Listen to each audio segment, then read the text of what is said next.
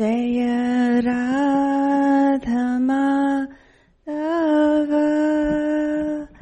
Kunj Bihari Jai Radha Madhav. Kunj Bihari Jai Gopi गोपीजनवल्लभ Girivardhari Jai गोपीजनवल्लभ Girivardhari यशोदनन्दन व्रजजनरञ्जन यशोदनन्दन व्रजजनरञ्जन जमुनातीरा वनचारी यमुनातीरा वनचारी। Jai Radha Madhav Kunj Bihari Jai Radha Madhav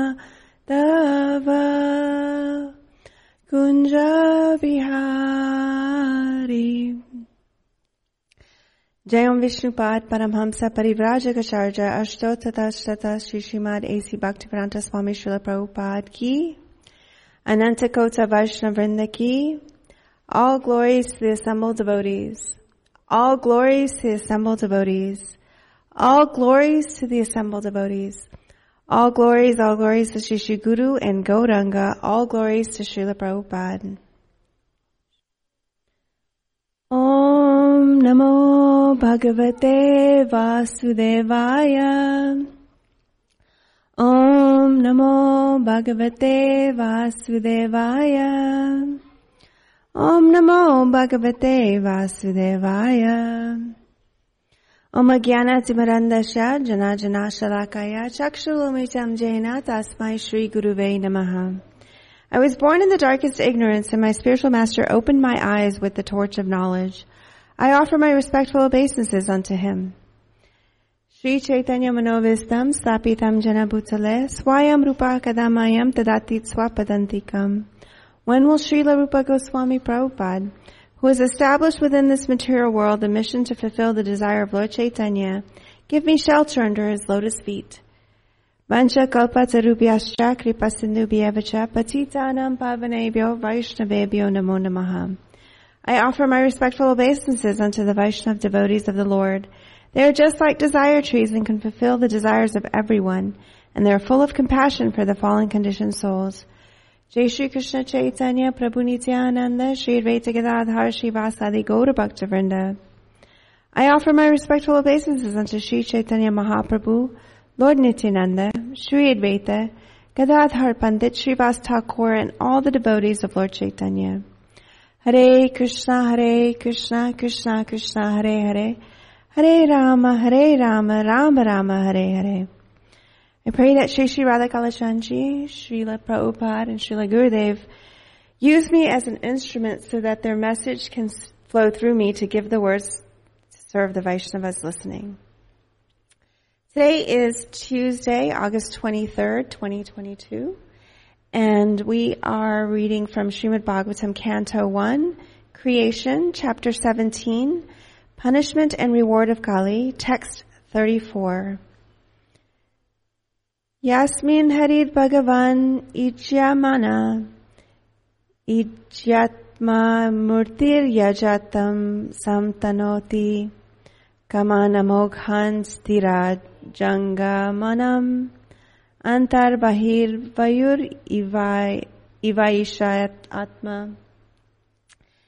Yasmin, in such sacrificial ceremonies, Hari, the Lord, the Supreme Lord, Bhagavan, the personality of Godhead, Ijyamana, being worshipped, Ija Atma, the soul of all worshipable deities, Murti, in the forms, Yajatam, those who worship, Sham, welfare. Tanoti, spreads. Kaman, desires. Amoghan, inviolable. Stira jang, jangamanam, of all the moving and non-moving. Antaha, within. Bahi, outside. Vayu, air. Eva, like. Isha, of all of them. Atma, spirit soul. Translation and purport by His Divine Grace A.C. Bhaktivedanta Swami Srila Prabhupada. In all sacrificial ceremonies, although sometimes a demigod is worshipped, the Supreme Lord Personality of Godhead is worshipped because He is the super soul of everyone and is, exists both inside and outside like the air. Thus, it is He only who awards all welfare to the worshipper. Purport. It is even sometimes seen that demigods like Indra and Chandra are worshipped and offered sacrificial awards. Yet the rewards of all such sacrifices are awarded to the worshipper by the Supreme Lord. And it is the Lord only who can offer all welfare to the worshipper. The demigods, although worshipped, cannot do anything without the sanction of the Lord because the Lord is the supersoul of everyone, both moving and non-moving. In Bhagavad Gita 9.23, the Lord himself confirms this in the following sloka. Yepi anya devata bhakta yajante shradhaya vitaha tepi mam eva kaunteya yajanti avidhi purvakam. Whatever a person may sacrifice to other gods, O son of Kunti, is really meant for me alone, but is offered without true understanding. The fact is that the Supreme Lord is one without a second. There is no God other than the Lord himself. Thus the Supreme Lord is eternally transcendental to the material creation. But there are many who worship the demigods like the sun, the moon, and Indra, who are only material representatives of the Supreme Lord. These demigods are indirect qualitative representations of the Supreme Lord. A learned scholar or devotee, whoever knows, however, knows who is who. Therefore, they directly worship the Supreme Lord and are not diverted by the material qualitative representations. Those who are not so learned worship such qualitative material representations, but their worship is unceremonious because it is irregular. So, if we remember, um, we've been talking about Maharaj Parikshit's encounter with the personification of Kali who's um, torturing and um, killing a cow. And this is considered the highest offense because the cow represents, you know, not just not just the mother, but also religion. So the um, the metaphor here really is that Kali is um, breaking the legs, the four pillars of religion, and we talked a lot about religious principles last time. So sometimes in religious principles, we, um, especially in Hinduism where it's considered polytheistic, we have many gods that we worship, that we have been seen to worship. And Prabhupada has stated in no uncertain terms that many of these gods are actually just demigods that they are not the supreme personality of Godhead, Krishna. So when we worship, worship Krishna, we get all of the benefits of worshiping all of the demigods because he's the source. So let's discuss a little bit about demigod worship versus surrender to Krishna and the personal form of Krishna, of God. And Bhagavad Gita 923 um, is quoted in the purport, and it basically says those who are devotees of other gods and who worship them with faith on, actually only worship me, but they do so in a wrong way. So Krishna here is stating that even if you're praying to other demigods, you're worshiping them, you're doing sacrifices for them, all, all of that really is praying to me. It's just going about it in an indirect way, right? And he's basically saying, cut out the middle person and comes directly to the source. And we hear that's a very common theme these days, right? We want to cut out the middle source, the middle person, because it can increase your costs. It can increase your, um, the time it takes to get something, right? Like it's better to get something from the source than it is to have all these other people in between. So that's what basically Krishna is saying here is like come directly to the source, you know, but there are those that are drawn to worshiping the demigods.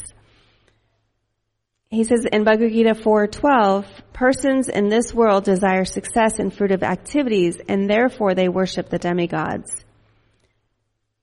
So he's basically saying that those that want some kind of personal sense gratification, personal results, right? They're looking for some um, success in fruitive activities.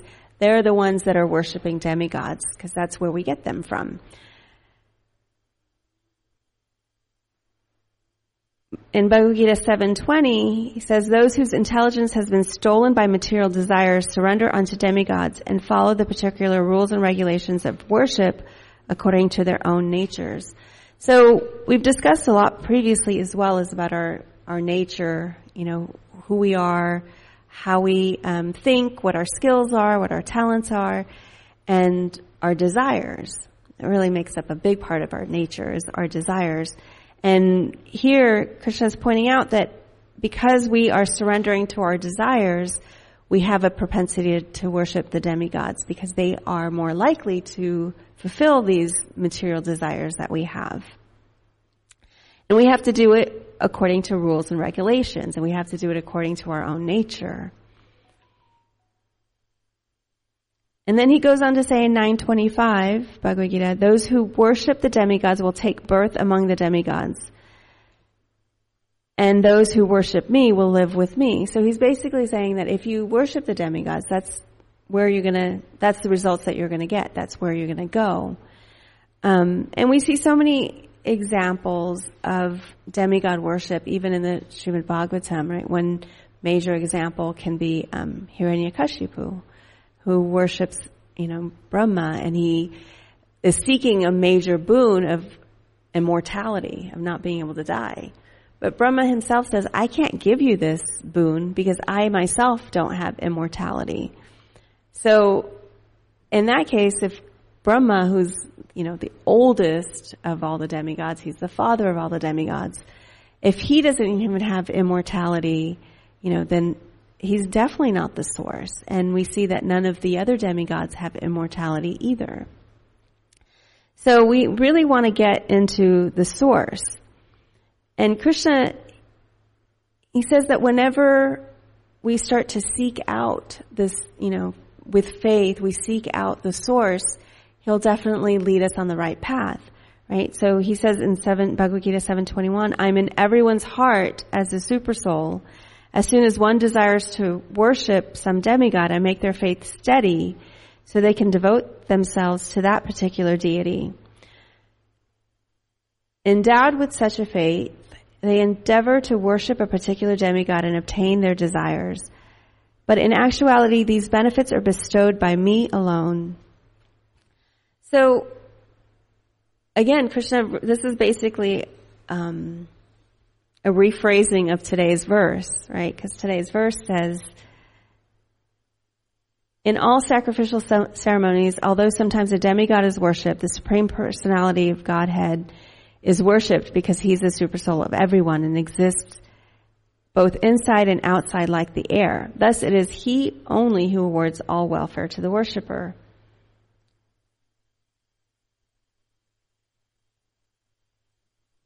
So in Bhagavad Gita, he confirms this, that when you worship a demigod, it's still worshiping him indirectly.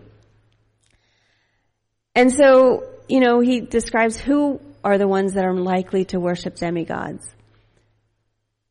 And I've often heard people um, argue, like I've had a, a, friend of mine tell me that, you know, one of the issues he has with um, ISKCON and Hare Krishna is, is that we um, disregard all of the demigods and, you know, Krishna's God, Krishna's the supreme.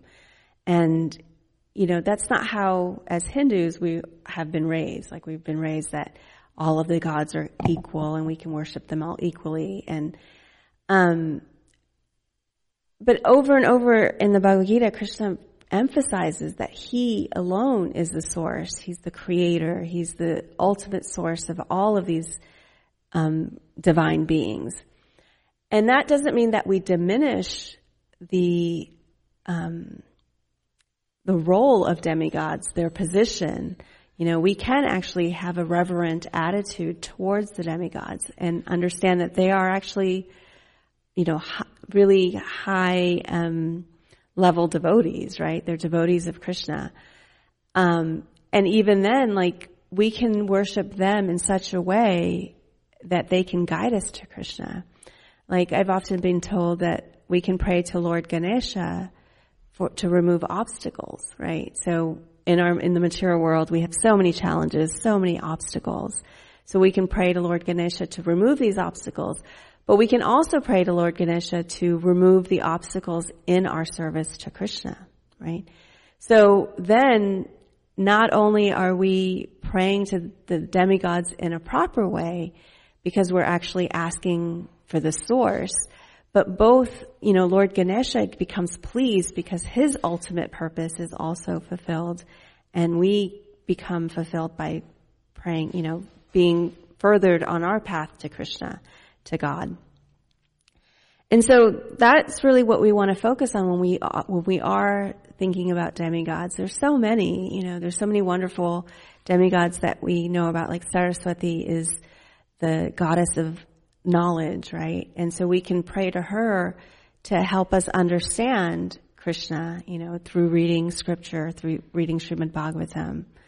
We can um, pray to Kali herself to, you know, help us get to Krishna and understand that her way of getting us to Krishna is, is a difficult one. She's going to put all the challenges in front of us to test us to see that do we really have the strong faith? Do we really care enough to tolerate any, you know, injustices, any challenges, any discomfort on our way to Krishna?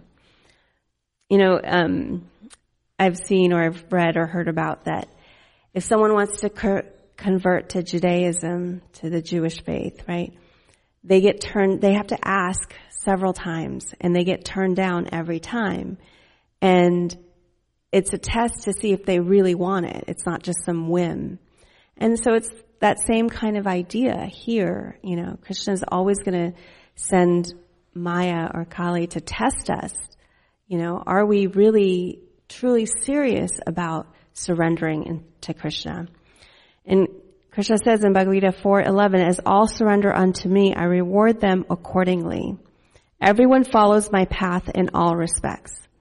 So it doesn't matter, you know, we talked about it doesn't matter if you worship demigods or you worship Krishna directly, it all will end up with Krishna, but it's better because he says we, he rewards us accordingly.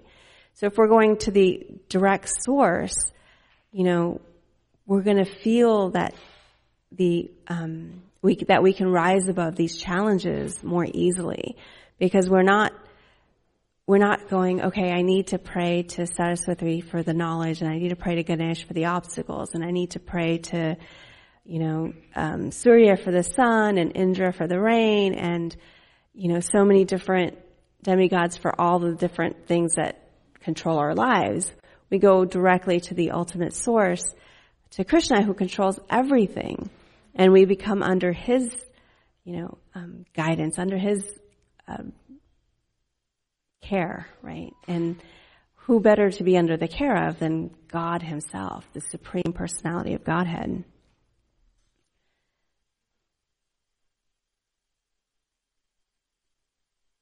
So Krishna says in Bhagavad Gita 9.24, I am the only enjoyer and master of all sacrifices. Therefore, those who do not recognize my transcendental nature fall down. So when we don't recognize that Krishna is the supreme and he is um, a person. He's the supreme personality of Godhead. You know, if we think of, okay, yes, maybe there is a God above the demigods who's the source, but basically it's, you know, the universe, the abstract, the Brahman, the light, the effulgence. Krishna says, well, those who don't understand my transcendental nature fall down. Um, and he also says in Bhagavad Gita 4 6, although I am unborn, my transcendental body never deteriorates. And although I am the Lord of all living entities, I still appear in every millennium in my original transcendental form. So, again, here he confirms that he's not just some abstract light effulgence. He's got a body. His body never deteriorates. It's transcendental. And he appears in his original form. And of course, we just got done with the weekend of celebrating Krishna's appearance in his original form, right? We, Janmashtami was on Friday, and that's the celebration of Krishna coming in his original form. So we can see that um, over and over again, Krishna tells us that He is the supreme, and not just that, that He's a personal form of God, that He is a person that we can have a relationship with. And when we strive to have a relationship with Krishna as a person, not just because He's, you know, um, I've heard the saying, what man made God in His image. However, the truth is God, you know, made humans in His image, right? So, um, when we recognize that, it's, it, it makes it so much easier for our mind to accept having a relationship to, to Krishna. It's hard to have a relationship to, you know, blinding light or, um, Brahman because it's, it, you know, you can't, it's hard to have, imagine your relationship to air, right? To clouds. It's so abstract.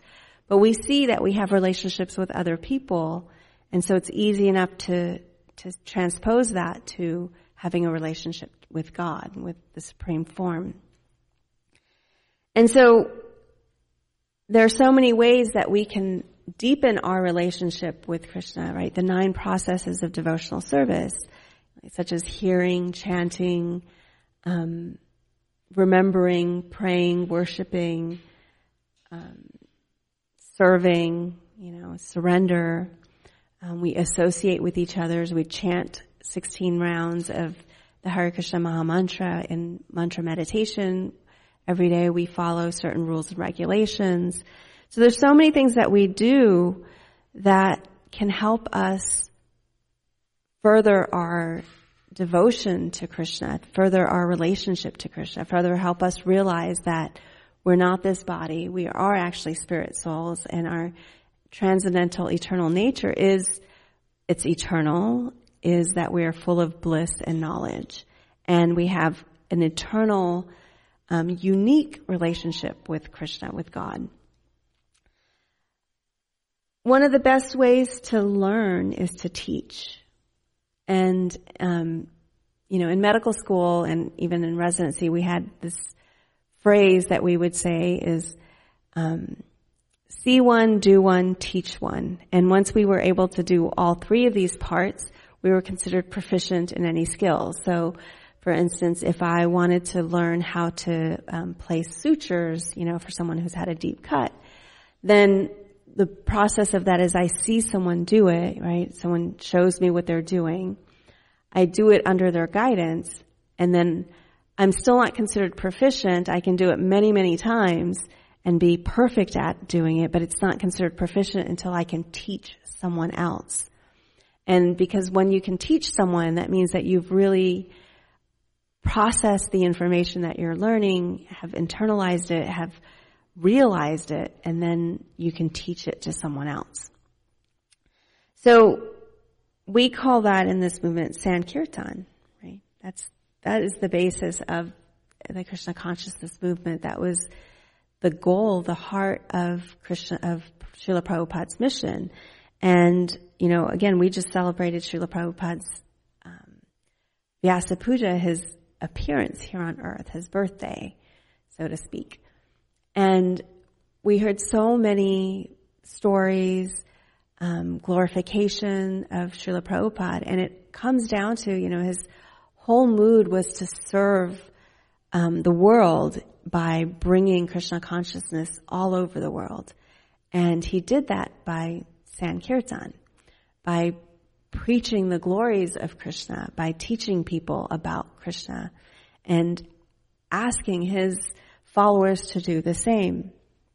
In Bhagavad Gita 1868 and 69, Krishna is concluding the Bhagavad Gita, you know, we're towards the end, and basically part, one of the conclusions is, for one who explains the supreme secret to the devotees, pure devotional service is guaranteed, and at the end they will come back to me. There's no servant in this world more dear to me than them, nor will there ever be one more dear. So Krishna says that the highest service that we can perform is to glorify Him, to talk to other people, to other devotees about Him, to teach them about Him. And Sankirtan is the prescribed method of sacrifice in this age. So the question is, how do we take part in Sankirtan? Right, we hear the term, you know, we're going to go out on Sankirtan. What does that mean? It means usually the person that says that means that they're going to do a very specific type of glorification of God. They're going to pass out Srila Prabhupada's books to people that may not have heard of Krishna before, you know, to get people interested, to have people learn. So when we generally talk about Sankirtan, that's what comes to mind.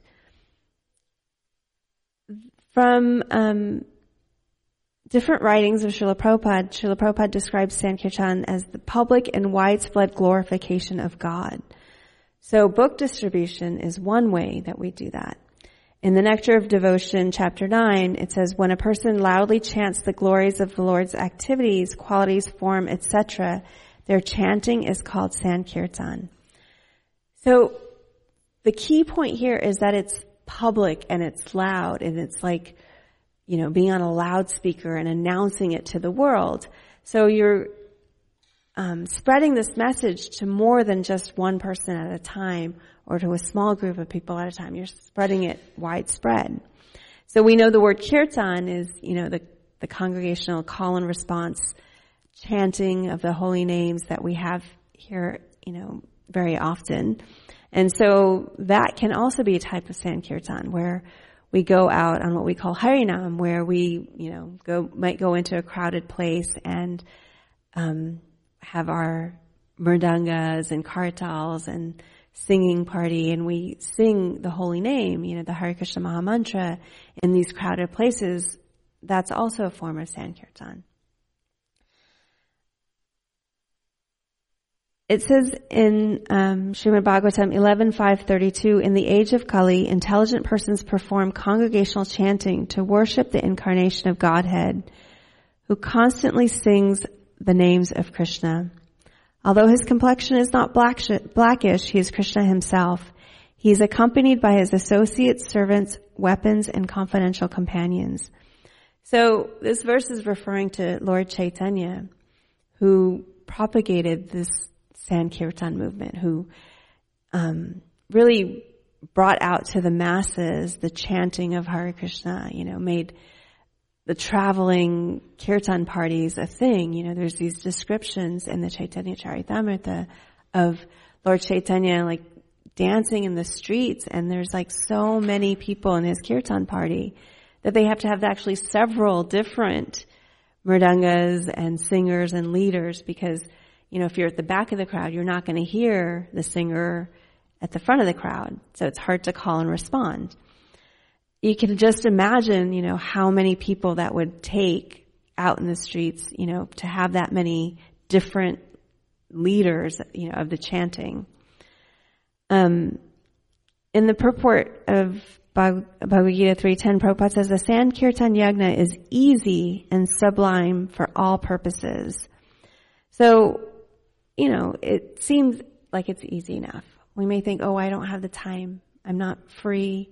Um, I think every, practically every Saturday, we have Harinam out, I think the Trader Joe's parking lot or somewhere, you know, in Greenville.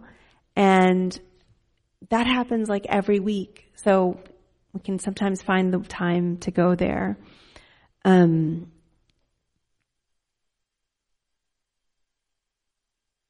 in the purport of Bhagavad Gita 9.14, Prabhupada describes the devotional service of glorifying Krishna as easy and can be performed in a happy mood. One does not need to go any severe penance and austerity. They can li- live this life in devotional service guided by an expert spiritual master in, in any position, either as a householder or a sannyasi or a brahmachari, in any position and anywhere in the world, one can perform this devotional service as Supreme Personality of Godhead. So again, it's easy, it's sublime, right? It, it creates a happy mood. Um, if you've ever seen a, you know, the Harinam party out there, it, it can create a happy mood. You feel good.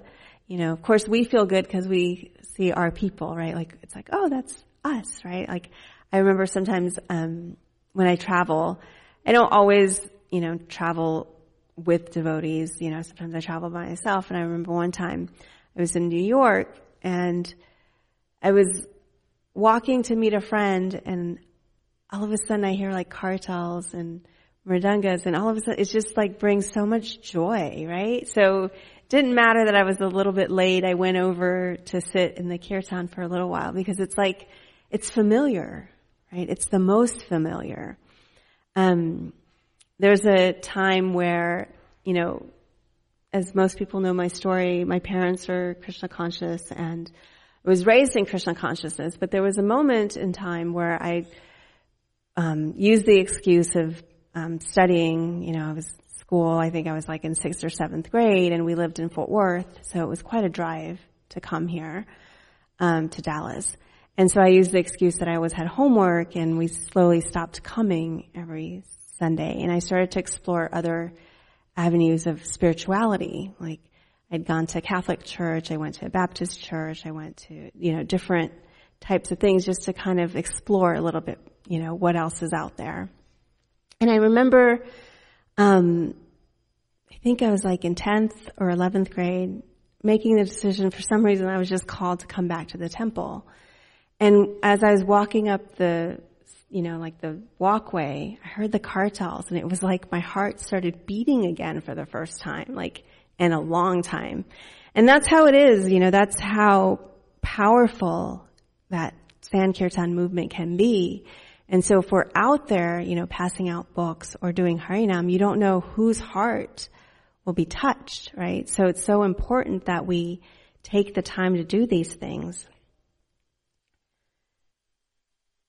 Again, Prabhupada says in the purport of 16, 1 to 3, Bhagavad Gita, the best sacrifice recommended in this age is called Sankirtan Yagna, the chanting of Hare Krishna, Hare Krishna, Krishna Krishna, Hare Hare.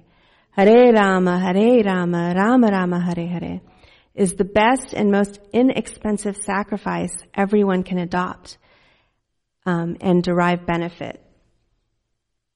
So, you know, now we have to look at how can we participate in the San Sankirtan movement. We may be working, you know, we may have like a nine to five job, and then if you add in the commute times, and really honestly, nine to five is no longer a thing. I mean, most people work like eight to six, and then you added like an hour drive there and an hour drive back, so it's like seven to seven. Um, you know, and then you have time with your family, or um, you know, for me, someone who doesn't really have a family, it was like meal prep and getting ready for the next day and finding time to chant and you know, like trying to find time to exercise and trying to get enough sleep. Like there's just, where's the time, right?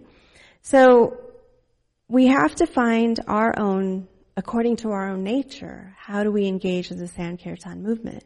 And if Sankirtan is just like the widespread glorification of Krishna, then there's many ways that we can, you know, engage in that. Like we're an artist, then we can paint beautiful pictures of Krishna and his pastimes. Like we see, you know, B.G. Sharma's paintings all around the, the temple room.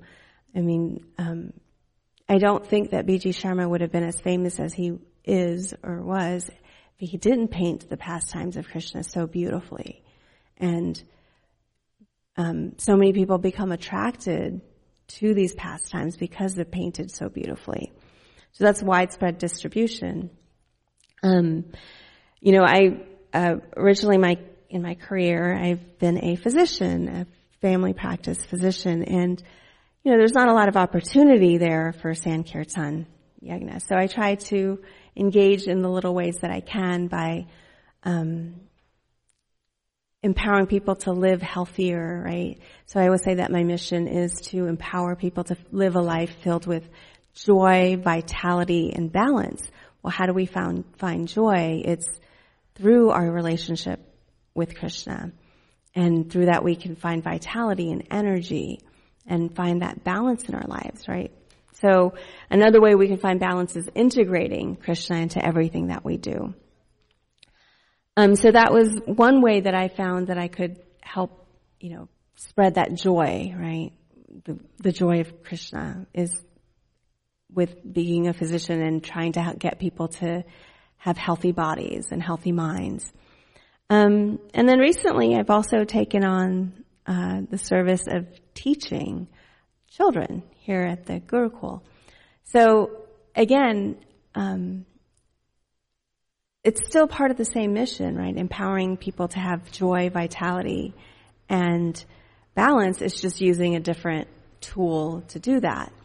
And when we are in the teacher service training, you know, um, one of the teachers pointed out that education, you know, the primary purpose of education is Sankirtan, right? Is the widespread glorification of Krishna.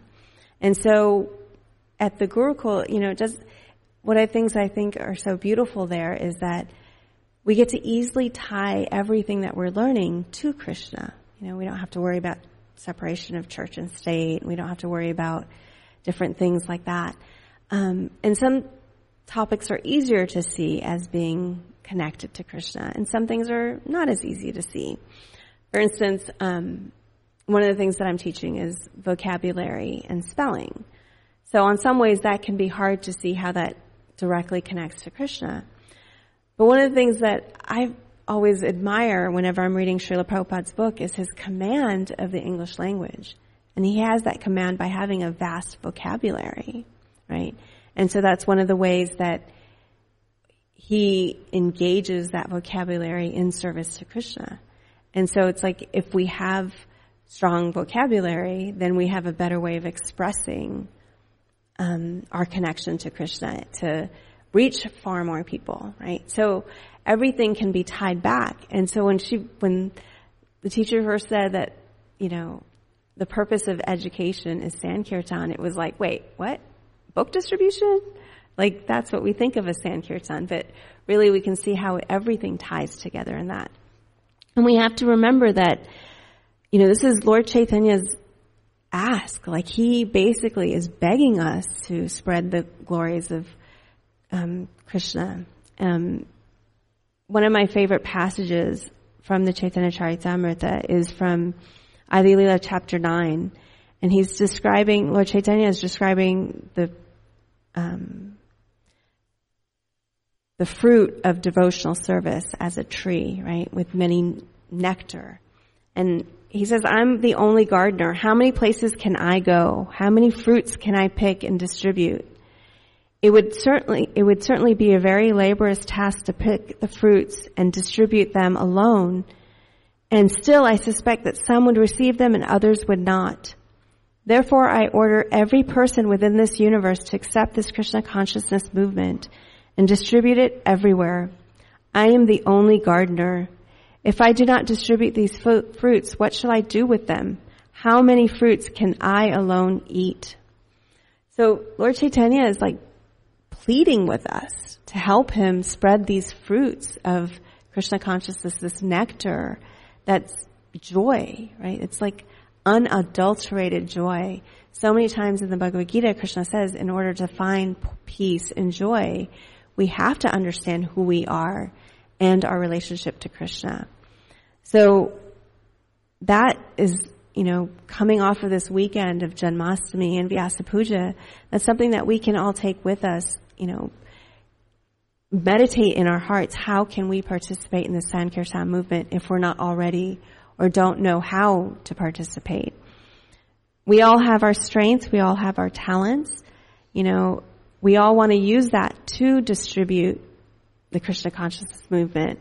You know, in um, chapter 9, Adi Lila, Lord Chaitanya goes on to say, Distribute this Krishna consciousness movement all over the world. Let people eat these fruits and ultimately become free from old age and death. One who has taken birth as a human being should make their life successful and work for the benefit of all other people. It is the duty of every living being to perform welfare activities for the benefit of others with their life, wealth, intelligence, and words.